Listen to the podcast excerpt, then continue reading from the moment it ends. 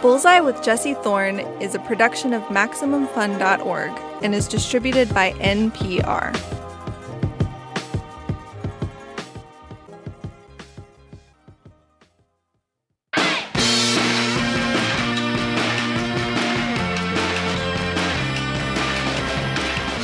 It's Bullseye. I'm Jesse Thorn. So, I want to start off this next conversation with a fun fact, a borderline fun anecdote. Not quite. It's about the Global Positioning System, GPS. You know, the thing that your phone uses to get you instructions on, on how to get to the nearest ice cream store or to uh, find out when the next bus is. GPS, we use it every day, transparently, visibly, millions of uses, big and small. GPS was created and is owned and operated by the United States government to this very day. Maybe you knew that, maybe you didn't. But these days, it's easy to think that the role of the federal government in our lives is just a few simple, obvious things the Army, IRS, Congress. There's a new show on Netflix that came out earlier this year. It's a documentary series called The G Word, and it explores the topic of government, what it actually does. It's about bank regulation, food safety, the weather, and yes, global positioning. The ways that we might not be aware that the government has helped us all out, and some of the ways it might have made our lives more difficult. And most importantly, that the government is a bunch of us. It's not faceless institutions, it's our fellow citizens working on behalf of every one of us. Adam Conover hosts the G Word, and there might not be a better person for the job. He's a writer and comic whose brand you might describe as, and I think he would probably agree with me here, annoying know it all. Before the G Word, he hosted Adam Ruins Everything, an educational show where he fought misinformation and myths by ruining them. Both Adam Ruins Everything and the G Word are educational. They're also very, very funny. Honestly, they are a good time. One thing, though, that the G Word has that Adam Ruins Everything doesn't is an interview with former President Barack Obama. But there's also issues that you know we're talking about on the show that we uh, people have been demanding change on for a really long time. Criminal justice, police violence. It's hard to take. Hey, cha- hey, change is long arc of history. I've heard Right, it. right, You know, I, I, I, I've heard it and I believe it. But then sometimes I'm still frustrated by Well, it. Are, are you? You of ever course, feel that way? uh, of course, you're frustrated by it, and you should be. And the reason it gets better is because people are impatient. The, the only thing we can't do is lapse into cynicism and say, well, because this hasn't changed at the pace that it should, there's nothing we can do about it. Because each time we vote and elect people who are more responsive, there's a window of opportunity for us to make some changes. And typically, it's not going to be 100% of what we want. But you know what? If we make things 10% better, Yeah, but 10% for climate change isn't enough. When you ran in 08, you were the change guy. I, uh, you know, I was and change guy. and you- you didn't run on, hey, if we make things 10% better, you know? Adam Conover, welcome to Bullseye. It's great to have you on the show. Thank you so much for having me, Jesse. I've been a fan for many years, so it's a thrill to be here. Have you always been this excited to explain things to people? Uh I guess I must be. Yeah, I guess I must have been. I mean, I I ended up creating Adam Ruins Everything, my first show, uh, because I started to explain things I had learned in my stand-up act, and I noticed people started responding more to me as a comedian when I started doing that, and then I built a whole show around doing that in a self-effacing way, in which I was annoying people by doing it, and then people just eventually started liking hearing from me enough that I felt I didn't have to be self-effacing anymore about it. I could just like, you know, share information and communicate with the public. Uh, but when I created Adam Ruins Everything, it was very much uh, me uh, sort of t- doing a takeoff of how I was as a child. That people would always yell at me for explaining things in too much detail or for going on and on, and and so that was very much you know, the the experience of being why are you talking about this? Shut up. We're annoyed. Go away was the thing i would hear a lot as a kid. And i ended up sort of building the show around that. So i i feel that that is something i must have been doing my whole life. I actually heard uh, from a former intern on this show, Thomas. He sent me a message and he said, I think Adam Conover and I have something in common. We both had subscriptions to Consumer Reports for Kids. Oh yeah, yes. I, I had a subscription to this magazine. At the very least, I read it at the library. I read it a lot, and it was a magazine called called Zillions, and it was an incredible magazine. It was so good, and I. I wish more people remembered it. I've actually looked up scans of it on stuff. It's on like Internet Archive and things like that. But it was basically it was sort of the 90s, the height of creative magazine design, right before the digital publishing revolution when they were still doing like cutouts by hand and layouts were really crazy and interesting. And it was basically like, what if Mad Magazine was a little bit more serious? Like all the sort of anti-consumerism and questioning and and you know making fun of ads and stuff, but it was just a little bit more PBSy. So it's you know, hey, kids are going to test to see if the big claims that ads make are really true. You know, and I remember, for instance, a really good one, like just a segment I remember, uh, a, a, part of this magazine I remember from reading when I was a kid, was that uh, some some kid wrote in and said, I noticed whenever they do a board game ad, and at the kid at the end, a kid goes, "I win." You remember that? It's always a boy. Why is that? And then Zillions did like a media review where they like reviewed like 50 ads and they said, ah, this is very true. In 80% of the ads, a boy yells, I win. And we think that's unfair. Thank you for writing in. And like that to me, I was probably eight years old when I read this. And that's very much like the kind of the kind of thing I ended up doing in life, you know, like like a, a whole lot of kids love Adam Ruins Everything and and love the G word as well. And and I didn't realize until after I had made the show that I was sort of reproducing or creating an updated version of, of a kind of media I really loved as a kid, which was poking holes in what you're told by the media, um, poking holes in what parents tell you, you know, encouraging kids to question and think critically, um, and doing it in like a really fun visual style.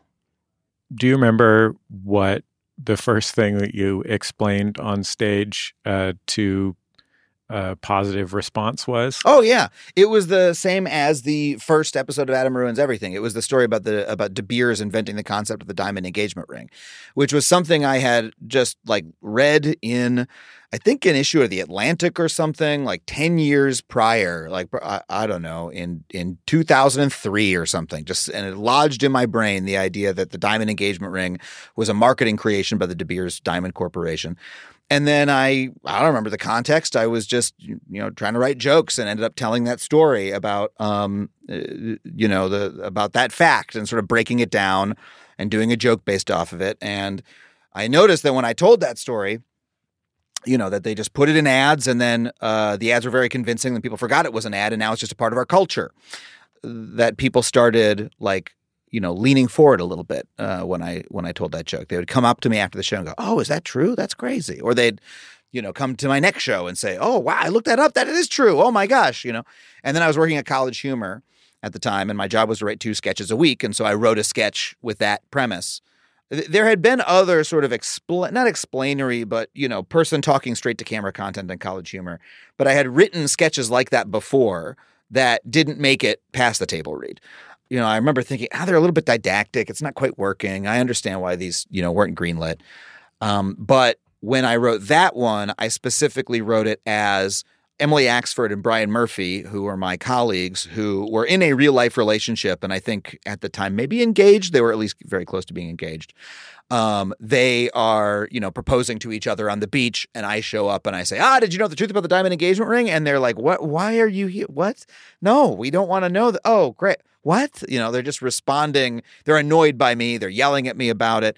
And honestly, the reason I wrote that in was because I wanted to write this sketch, but I I was worried about the reaction that it would get in the writers' room, that the other writers would hear the sketch and go, Adam, this is so annoying and didactic. So I wrote them into the sketch saying, Adam, this is annoying and didactic. And that ended up being the comedy engine of the of the whole show. Uh, and uh, of uh, you know that became the entire Adam ruins everything formula as I'm being taken down a peg as I'm explaining the thing to other people.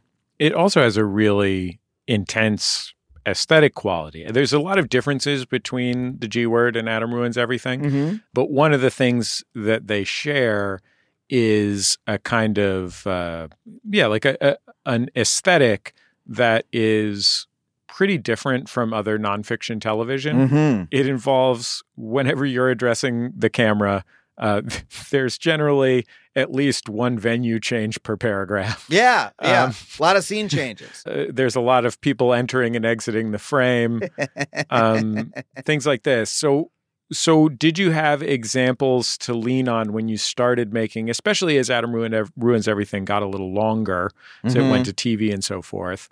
Did you have examples for nonfiction film things that you wanted to be like, or, or did you just have to invent it? Not yeah, not really. I mean, I, I, I we really did kind of invent it. The, in the early days, it was me, uh, my director Paul Briganti, who directed much of the first season before going to work at SNL, and uh, you know, so he definitely contributed to a lot of the early visual look. But mostly, I was just trying to pack things in. I was just trying to make it work every single way that I could. And then I had started doing stand up, and and so Adam Ruins Everything was sort of the combination of the two. Um, but I I think I just had a, a paranoia that you know, any moment would be too dead, that the information by itself wasn't going to carry it, and that I wanted to juice it in some way. And so I just packed everything I possibly could into every single moment. So every line ha- is punctuated by either a joke from me or something happening in the background. Um, and, you know, we keep the camera constantly moving really, really fast. In the, fir- in the very early web series of Adam Ruins Everything, it's more cuts where we cut to different, we cut to a De Beers commercial parody, and we cut to the future, and we cut da da da. And then eventually we started figuring out the thing of like making it sort of seamless and having something continue from one shot to the next. There's a lot of like you standing in the middle of sketches. Yeah. Like- Yeah, or zipping into the middle of them. yeah. I think I had a lot of unconscious influences. Like I, I finally realized again when I when the the show premiered on truTV and immediately kids were watching it. Like people were my seven year old loves your show. I'm like, our show's on at ten thirty at night. I thought we were doing a comedy for a daily show audience. I remember literally our first season had an episode called Sex and an episode called Death. And uh, around episode five of the season, I started realizing that kids were watching, and I posted a post on Tumblr to tell you what year it was, and said, just so people know we have these more adult episodes coming up, so maybe watch them before you show your kids. Because I was worried about getting blowback. I never got it. Um, kids love to learn about sex and death. It's fine, but I realized eventually that I I was unconsciously borrowing things from kids TV that I liked. Um, like uh, uh, a show that I loved as a kid was Beakman's World, if you remember that show. Uh, very similar to Bill Nye the Science Guy, uh, uh, host hosted educational science show. But I liked Beakman's World more than Bill Nye the Science Guy, and it's because it was even faster and more visual and silly and you know every every mo- movement that Paul Zaloom, the actor who played Beakman, did is like punctuated by a little sound effect, you know, like when he's wiggling his fingers or whatever. There's a guy in a rat suit who he's always talking to. They actually do the sort of dialogue thing that we do on Adam Ruins Everything, where the guy in the rat suit is like, "Centrifugal force, what's that?" You know, and like, "Well, I'll tell you, Lester," that kind of thing. Even more with Adam Conover, the host of Adam Ruins Everything and the G Word, when we come back in a minute. It's Bullseye from MaximumFun.org and NPR.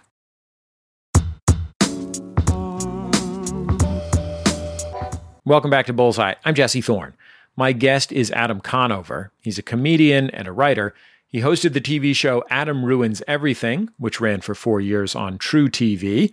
These days, he hosts The G Word. It's a documentary series about the role the federal government plays in Americans' lives. It's streaming right now on Netflix. Let's get back into our conversation.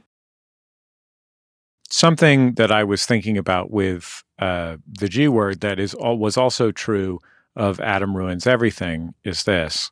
You license the G word. You know, the G word was originally based on a book by Michael Lewis. Mm-hmm. And Michael Lewis is known the world over as one of the world's greatest nonfiction narrativizers. Correct. Um, you know, he wrote a whole book about the thing that I was a nerd of, which was baseball. Yeah. Um, and had never occurred to me had any narrative element at all. right? And both of your shows are about as non narrative as I have seen nonfiction television be. It's not to Hmm. say that they're without narrative, Hmm. um, but you structure your shows not as information that reveals itself from a story, but as a you know nonfiction argument, uh, Hmm. as as you know an expository argument, right?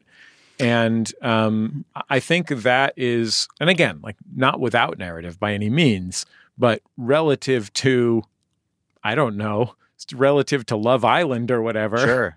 You know, whatever the nonfiction things on television are, which are hyper focused on narrative, or even a Ken Burns documentary or whatever. You are really focused on the information and what it means. Yeah, I mean that's a that is a really good and somewhat subtle point. I mean, it's true that a a, a common form in documentary is to make it a story that's like a movie. Uh, you know, I didn't watch the the various Theranos document Theranos documentaries, but I can imagine, you know, Elizabeth Holmes was born in, you know, whatever, and and then she met whoever, and you know, it's like, and when did she start wearing the black turtlenecks? It's very very, very, very story esque to the extent that you can then adapt it into, uh, you know, just a made for TV movie, right? And that's a fun way to work. Uh, it's just not what has interested me. I love characters um, and I love stories, but the story that I'm more interested in is the story of ideas, the story that we give the audience about the way that they think the world works, not necessarily the story of an individual person. So, the story that I love the most is you've been taught your entire life that the world is the way it is for a reason and it's supposed to be that way. But what if I told you that the reason it's that way is actually because someone made it that way in order to benefit them and they lied to you about it? And here's the real story of why things are the way they are. That is sort of a deep that's, that's my version of version of Joseph Campbell. you know, of of I can I can tell that story all day long. I'll never get sick of it. The audience will never get sick of it. It's always fun to learn that. It hits you like a thunderbolt every single time. And, you know, that for me came from just know, reading the New Yorker, listening to podcasts, reading nonfiction, and having that experience over and over again of having my entire perspective about the world changed. And I just realized, oh, I can do that for other people. I can make them see the world differently. I don't know. That's that's the kind of truth that I'm interested in. That I I guess I think is more valuable. Um, because if all you do is follow individual people's stories, it can be entertaining, but uh, you know you don't necessarily end up learning more about the world that way. You know how many true crime documentaries are just about one person's life, their murder, the capture of the person, and have tell you nothing about the criminal justice system and the reality of the sin that we're committing against our fellow citizens by, you know, uh, locking them up by the millions uh, for absolutely no purpose. Um, eh, like, sure, it's fun to hear about the individual story, but unless you're learning something about the world, well, what's the point? That's my that's how I feel about it. I'm not as casting aspersions on people who do that work, but I have a different uh, different emphasis, I guess. On Adam Ruins Everything, you were set up by the show as a pest. Mm-hmm. It was the, you know, the conceit of the show is that you're there to be annoying. Mm-hmm. That kind of self deprecation is a way to, significantly, a way to protect you as a performer, right? It may or may not be annoying that you're a know it all. And so if you set the show up that you're a know it all, uh, then at least, you know, that that gives a context in which well you're just doing your job right? it does it does a number of things and that is one of them for sure. It's also a continual joke fountain on that show. We can always do a joke about how i'm being annoying uh, and yes but yes it is it is essentially self-protective. I'm making fun of myself before you can. Like i created a podcast called judge john hodgman. My friend john hodgman judges people on it and the reason that he can do that and people don't hate him, besides the fact that his judgments are, are very sensitive and sound, is that the name of the show is Judge John Hodgman. And so, like, we've set it up so they know what that is. Mm-hmm. And the same, I'm the sidekick on the show. Like, if I tell somebody to can it or whatever, they know that that's what's coming, right? Yeah. they know that I've I've been put there to do that. Mm-hmm. Um, on the G word, uh, you have dispensed with that. Yeah. So, was that a, a specific choice that you made for reasons other than just differentiating it from the previous show? Yeah, it was what I wanted to get to as a performer and communicator and public figure. I mean, you know, I, I I sort of began to understand why you know Stephen Colbert wanted to stop doing the Colbert Report and wanting to wanted to start doing the the CBS show. And I say that feeling that the Colbert Report is one of the great comedic performances of the century, and that his late show, while a wonderful show, is is not nearly achieving the comedic heights. And for, uh, I hope he doesn't hear this because I'm you know such an admirer of his. Um, but and it is a very good show. It's a very good show, absolutely. And and he, by the way, is I think the best technical performer as a late night host that we've maybe ever seen. And I could get really deep into what I mean by that. Now I'd compare him to everybody else, but God, he just does. It's like it's like watching a, a an Olympic figure skater doing triple axels, watching him do a turn on a joke.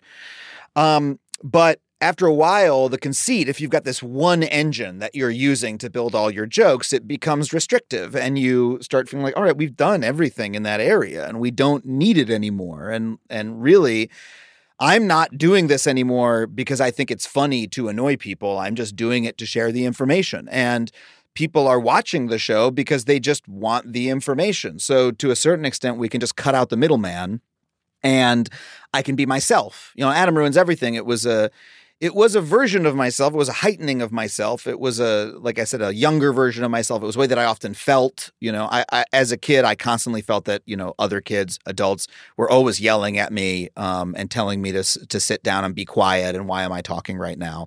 And so, you know, I just uh, wrote a show in which people do that to me all the time because that was a sort of personality that I knew how to adopt, and and I knew why that would be funny, um, and and maybe it exercised some of those demons for me, but I'm not that person anymore. I don't feel that way. People don't yell at me anymore, right? I, am no longer socially awkward uh, after years of doing stand up comedy, and which is an intensely social world. I can just sort of, I just want to be myself, um, and and just be the self that I am on a stand up stage, but do that on television. So the G word starts from a point of view of, you know, hey, I here I am making the show about the government, here's what I'm curious about. Like, here's what I'm angry about. Aren't you angry about this too? And there's still a lot of writing there, but it, it comes more from my really personal emotion about how I how I feel about the government and what I'm actually interested in.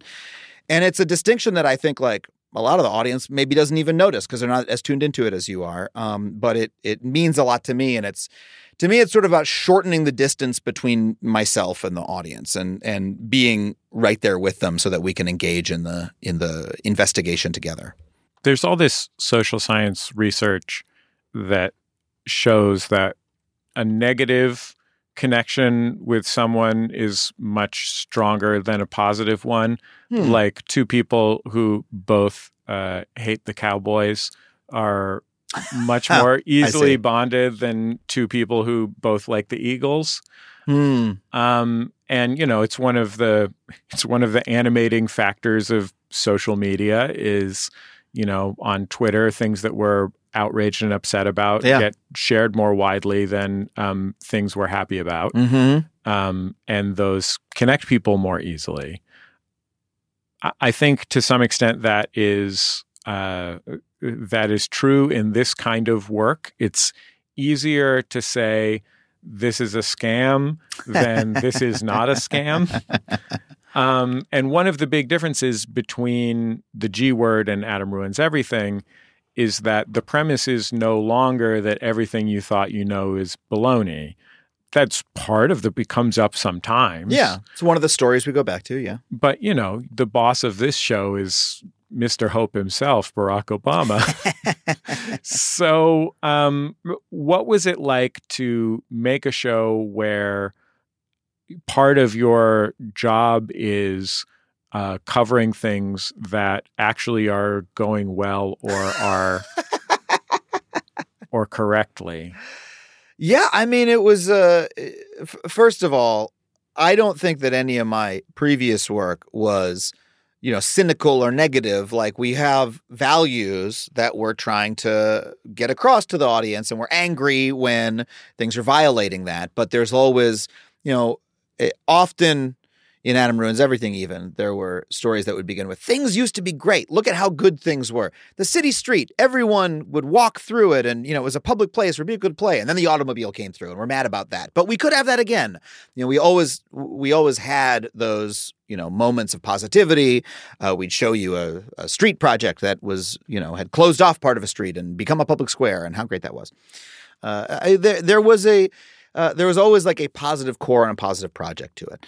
So uh, it was very natural for me to be able to say, well, yeah, we're going to do segments about the shocking things that are amazing that people don't know about that we want to protect. And then we're going to tell you about how those things are under threat. So know, the big example on the show is about the National Weather Service, where the National Weather Service is this like jewel of America that has all these dedicated meteorologists who produce every weather forecast that you get with our tax dollars. They fly planes through hurricanes in order to figure out where the hurricanes go.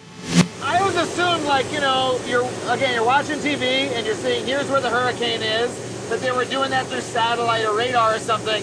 But this is like the movie Armageddon. It's like we got to send a team into the storm to find the exact set. That's the only way we know where the storm really is. And then when you find it, you have to drop a payload into the center of it. And you do that uh, multiple so. times a day. I mean, we're not, we're not blowing up the hurricane. You're almost blowing up the hurricane every single person I met who worked for or touched the National Weather Service was like an incredibly dedicated civil servant, just a cool nerd who loved talking about the weather, um, just the most awesome people you'd ever meet.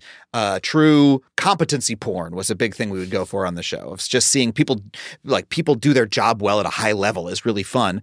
And then we'd tell you that you know the the for profit weather company AccuWeather is working hard to disembowel the National Weather Service and to cut you off from them and to make you pay again for the weather reports that you're your tax dollars are already paying for. And so, sure, sometimes you know, in, in order to have it feel like a like a complete meal, we go for that flavor where there's a villain and a victim, and you're going to get a little pissed off. Uh, and we do that strategically, but also when it's true, and we think you should be pissed off about something going wrong. Um, but it was a joy to be able to also share things that are going well and to be able to uh, bring those to people. I mean, that's uh, it was it was a, a way to work that was new to me and one that I really I really loved exploring.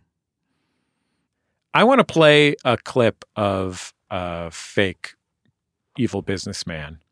Um, this is our friend Rob Huebel, past guest on this show, one of the funniest uh, jerks uh, in all of in all of television and film acting. Wonderful performer. Um, and uh, this is a segment about uh, about GPS. And GPS is a system of satellites that were put up originally substantially for military use. Mm-hmm. Um, that you know are controlled by the federal government and used uh, by 10,000 products that we use in 10,000 different ways.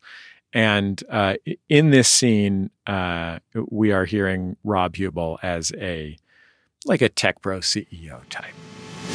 We've used this technology to change the world in countless ways.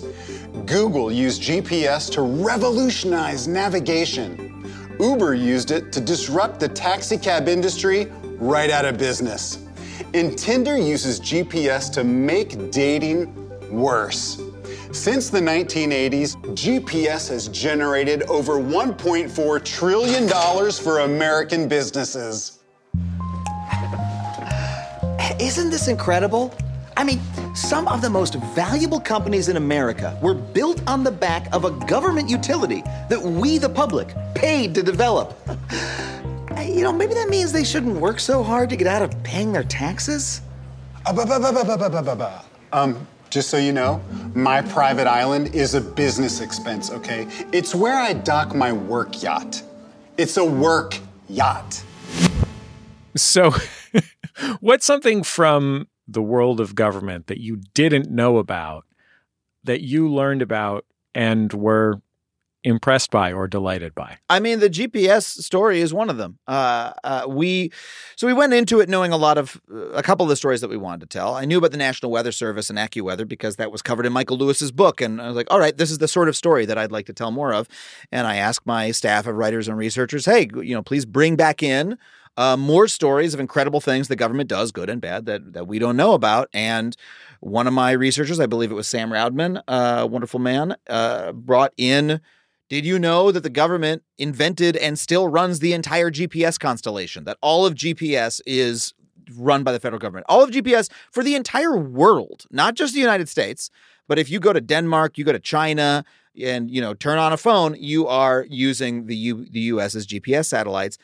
And genuinely, I was like, how really? How the f- didn't I know that already? Like, why aren't we telling this story? I, I genuinely assumed it was some sort of you know tech consortium that Garmin and TomTom is that still a company? Yeah. They got together and put some satellites up. I knew They how- got together with the Thomas Guide people. yeah, sure. I knew how GPS worked, even, uh, but I did not know that it was literally U.S. government satellites that are run by uh, what was formerly the Air Force, now the Space Force runs them. We when we went and visited the tiny room where the ten, you know, Space Force operators run the entire GPS constellation. It's wild, and you know, it ended up being a really perfect narrative opportunity for us because we've allowed uh, tech companies to take all the space and to say that they did it all by themselves, to take all the credit for it. And in reality, it was something that we did together. At the very least, it was our money or it was our elected officials making it happen. And that's a story that we need to be telling more. We all, but we also need to be telling the story of why it happened, and the reason it happened was in order to have better missile guidance systems, in order that soldiers could find their way on the battlefield, in order so that we could kill people more easily. And when you look at, you know, that episode is full of other incredible things the government invented that we don't realize from the computer mouse to the drone, but they did it so they could kill people more easily. And that sucks. like what if we what if we devoted some of those resources to uh, you know change to actually facing our greatest challenges as, as I say at the end of the show. What what different kind of world would it be if if we focused on you know, if we took some of that money from DARPA and devoted more of it to green energy research, which our government does. Our government is currently the biggest green energy researcher on the planet, but it's still a fraction of what we're spending on killer robots and things of that nature. We'll finish up with Adam Conover after a quick break. Stay with us. It's Bullseye from MaximumFun.org and NPR. Hey, kid. Your dad tell you about the time he broke Stephen Dorff's nose at the Kids' Choice Awards? In Dead Pilot Society, scripts that were developed by studios and networks but were never produced are given the table reads they deserve. When I was a kid, I had to spend my Christmas break filming a PSA about angel dust. So, yeah, being a kid sucks sometimes. Presented by Andrew Reich and Ben Blacker. Dead Pilot Society, twice a month on MaximumFun.org.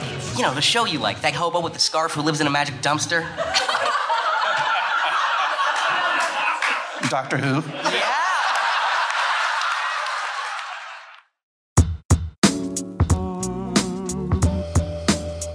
You're listening to Bullseye. I'm Jesse Thorn. My guest is Adam Conover. He's the host of Adam Ruins Everything and the G Word. One of the episodes of the show is about food. Mm-hmm. And you go to a meat processing plant. Yeah. I don't know if it was a full on abattoir. I don't know if killing was happening Yeah, there. But there was killing happening there. Yeah, we did not uh, go into those rooms or film them uh, because we didn't uh, want to show that on television. Uh, but yeah, that was a full Cargill beef processing facility where cows come in one end and steaks and maybe not hamburgers, but you know, processed meat comes out of the uh, comes out of the other end. They're they're they're butchering it, chopping it up into parts, and then it's going on its way into the rest of the food system. it would be amazing if hamburgers came out one end, like they're just at the very end. There's a McDonald's, it's pretty it's pretty wild stuff. like Yeah. the McDonald's factory store kind of situation. I mean, there are you know uh, independent you know uh, meat processing plants around the country you can go to that do do that, um, and we visited one that didn't make it to air. But yeah, we were the first camera crew allowed in one of these Cargill facilities in decades because they're completely locked down to media because of you know how many times PETA or other animal activists have tried to sneak in there with cameras. Uh, they don't want to show people what happens in those places, and uh, it was really really a uh, dubious honor, but an honor to be able to like bring that to people and show them, yeah, here's what happens in these places. One of the reasons that I have never looked inside a slaughterhouse is that I like eating meat and I don't want the responsibility. Mm-hmm. Learning about things can expose you to responsibility that can be paralyzing. Yeah. It can open you to accusations of hypocrisy, Mhm. which is on the internet probably the worst thing you can be accused of. Sure. There is a lot of baggage that comes with knowing difficult to know things. How do you deal with that in your own life and how do you deal with it when you're you know, in part offering it to other people as entertainment? For my own part, man, that's a very good question, Jesse. Uh, for my own part, I I just try to know the things I know, and I try to not forget them. And I think that's the most important thing to say of people. Uh, the example that I use a lot is like, look, I don't want to tell you whether or not you should watch Annie Hall. I don't want to tell you how you should feel about that movie. Some people, it's one of their favorite movies. I do think I would suggest that when you watch Annie Hall, you also know the other half. You also know the other thing, and you think about it when you're watching the movie, and you don't try to deny it or say it didn't happen or et cetera, et cetera. You say you hold those two things together and you allow them to influence each other. Uh, I think that's what it means to be a responsible person. And I don't need to make a conclusion for you about what I think you should do as the result of that. I don't think we need to take the movie off the shelves. If, but if someone chooses to take the movie off the shelves because they they know about it and they're like, you know what, I don't want to sell this in my blockbuster. Uh, in the last blockbuster in Alaska, wherever it is, I say, well, good. Then you you made a decision based on you holding those two things next to each other. If someone wants to have that understanding of the meat industry and say, well, okay, I'm going to become a vegan as a result. I'm like, okay, that's good. That's you made your decision. Great.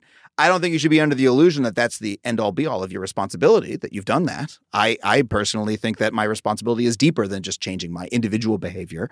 I think that my responsibility is to dismantle the systems that cause all of that pain and death, and that's a much larger project. But uh, that's that's my own vis- view of my own responsibility. I don't want to go around telling people what their responsibility is other than to once they've heard the information just to just can know it and and have it as part of themselves uh, and be thinking reasoning empathetic people who care about it and beyond that i think that's uh, you know w- w- any conversation we can have after we're all on the same basis of knowing the difficult thing is going to be better than the conversation that we have when we either are ignorant of it or when we are trying to push it out of our minds. And and I think that's the most important thing that we don't do. Say, ah, it doesn't really matter. Ah, it's not that big a deal. The cows are fine, you know? Well, I don't know that they are, man. I'm not saying you have to stop eating meat. Just like uh, you know, I went and looked and I brought a camera crew. So you can you can look at the segment and and come to your own conclusion or you can decide that you're gonna that you're gonna push that to the side. And I, I don't think that you should. I think that you should try to to know what you know. Adam Conover, thanks so much for taking the time to be on Bullseye. Is this the end? Yeah. Okay. Thanks for having me. It's I all, was like, it it's all over been- now, That baby. could have been the beginning. this is it. This is the end in the grand sense. We're done. We got like five more minutes and then Oh, is there a meteor coming? Is that what you're saying? Nuclear nuclear holocaust. We're in a we're oh my gosh. we're in a proxy war with a nuclear power. Like it's done. Adam Conover. His latest TV show is called The G Word. It's streaming right now on Netflix. A lot to be learned and a lot of laughs to be had. Adam Ruins Everything, his previous show, is also great, uh, also worth checking out. That's the end of another episode of Bullseye. Bullseye created from the homes of me and the staff of Maximum Fun in and around greater Los Angeles, California. I'm sitting right now in my home office in Lincoln Heights, basically, and uh, my producer, Kevin, is in his apartment in Highland Park, just a few miles down the road, and he keeps turning on his Zoom camera while he's holding his cat Wayne in an apparent effort to distract me. Our show is produced by Speaking Into Microphones. Our senior producer is Kevin Ferguson. Wayne is his cat. Our producers are Jesus Ambrosio and Richard Robey. Our production fellow at Maximum Fun is Tabitha Myers. We get some booking help from Mara Davis. Our interstitial music is by Dan Wally, also known as DJ W. Our theme music is by the Go Team. It's called Huddle Formation. Our thanks to the Go Team for sharing it with us, along with their label, Memphis Industries. Bullseye is also on YouTube, Twitter, and Facebook. You can find us there. Give us a follow. We'll share with you all of our interviews. That's about it. Just remember all great radio hosts have a signature sign off. Bullseye with Jesse Thorn is a production of MaximumFun.org and is distributed by NPR.